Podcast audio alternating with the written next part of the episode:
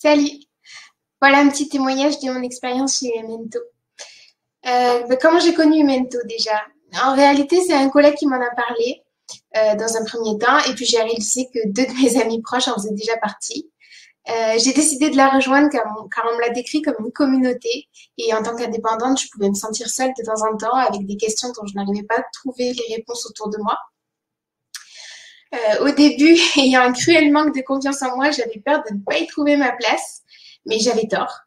J'y ai trouvé bien plus que ça, bien plus qu'une simple communauté. J'y ai trouvé des personnes formidables et qui m'ont tout de suite accepté. J'y ai trouvé aussi de l'entraide, des réponses et même des réponses à des questions que je ne m'étais pas posées. Euh, une très grande bienveillance.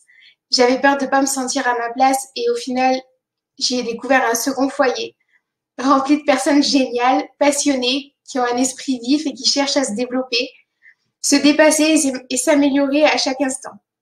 Grâce à Memento, j'ai repris confiance en moi. Je me suis lancée dans des projets que j'aurais jamais imaginés. Et rien que faire cette vidéo n'aurait pas été possible pour moi à l'époque.